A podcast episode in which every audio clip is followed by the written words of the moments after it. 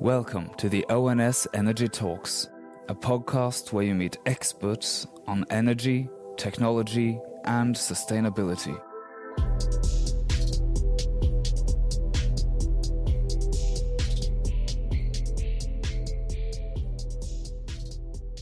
Welcome to the ONS Energy Talks. I'm Anne Ekan from ONS, and with me today I have Kenneth Medlock from the Baker Institute in Houston.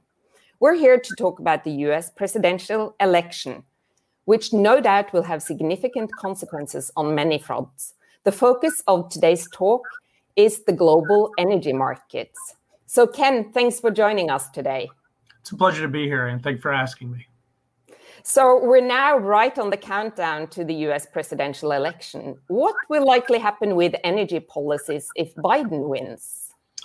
Well, if Biden wins, uh, undoubtedly energy policy will will take a turn.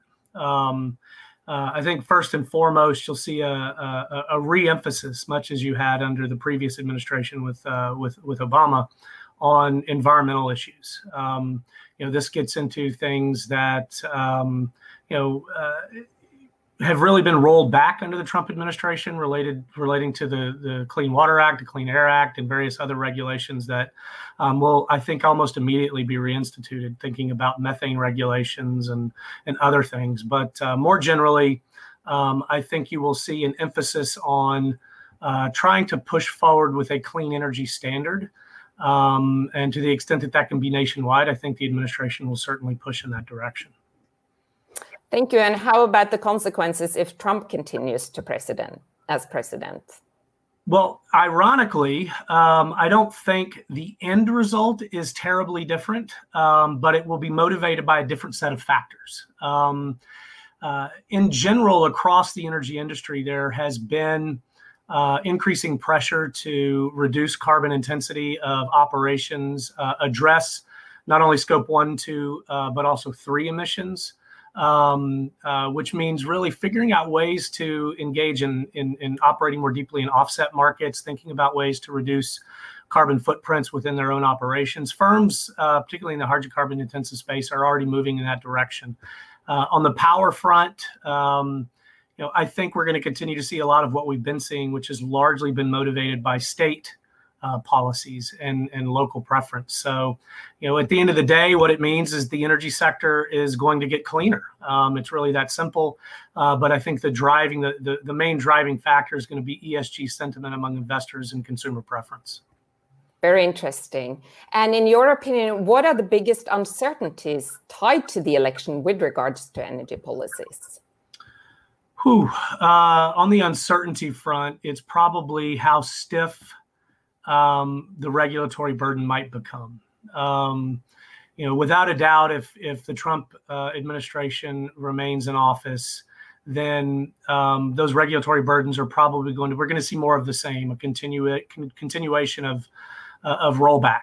Um, if the Biden administration were to come into into office, I think you get a very different sort of view. And I think what remains uncertain when, what, what remains uncertain is how burdensome sort of new regulatory oversight might become, uh, and to what extent things like carbon pricing or uh, portfolio standards ultimately uh, uh drive uh, industries, uh, I mean, firms across the energy industry, electricity, oil, gas, et cetera, uh, uh into um, doing things that are a little bit more costly, uh, but ultimately achieve the goal of reducing emissions.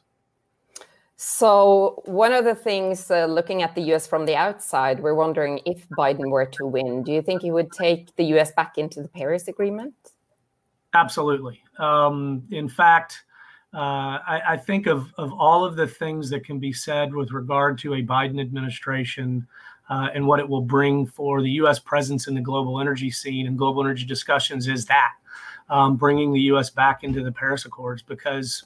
Um, you know, you, I and many others have been critical, actually, of the Trump administration removing its removing the U.S. from the Paris Accords. But um, you really don't have a voice in the discussion if you don't have a seat at the table. And and when you talk about uh, climate negotiations. This is something uh, dealing with energy transitions and climate change that is multilateral by definition. It is a problem of the global commons. So having a seat at the table is critical. And so, absolutely, I think that the Biden administration will will see that that happens.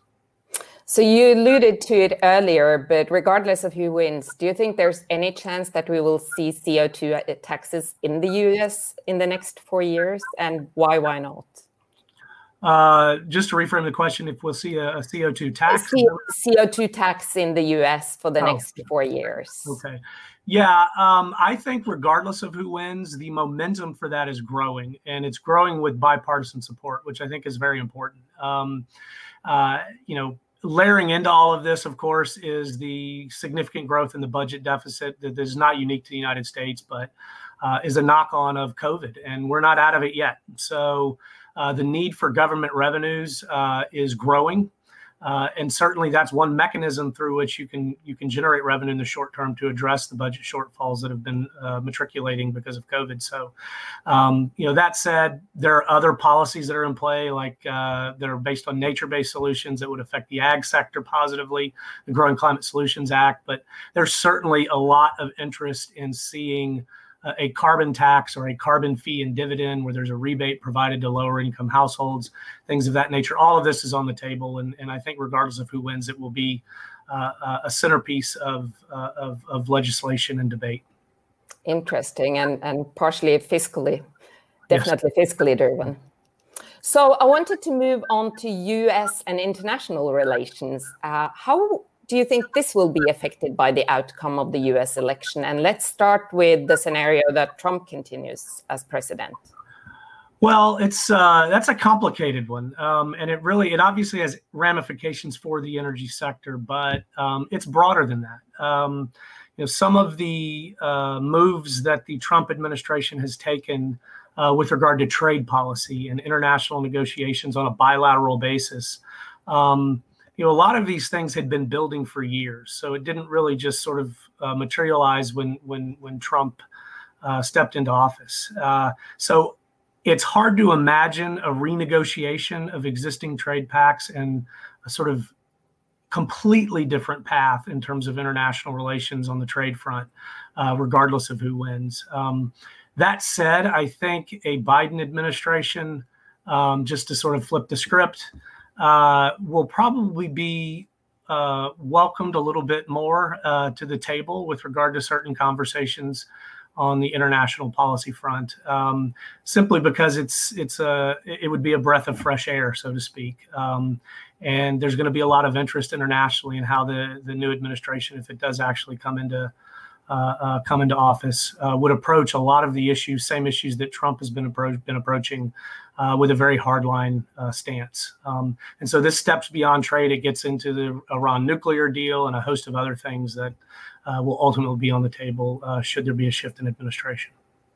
And also to include a very US specific questions, we've heard a lot of people being worried about what will happen to fracking if Biden gets elected. What what's your take on that? Well, it's a great question, and it always comes up in these types of discussions. Um, there's not a lot uh, a president can do to affect hydraulic fracturing activity um, uh, around the United States, largely because that activity has been occurring mostly on private lands.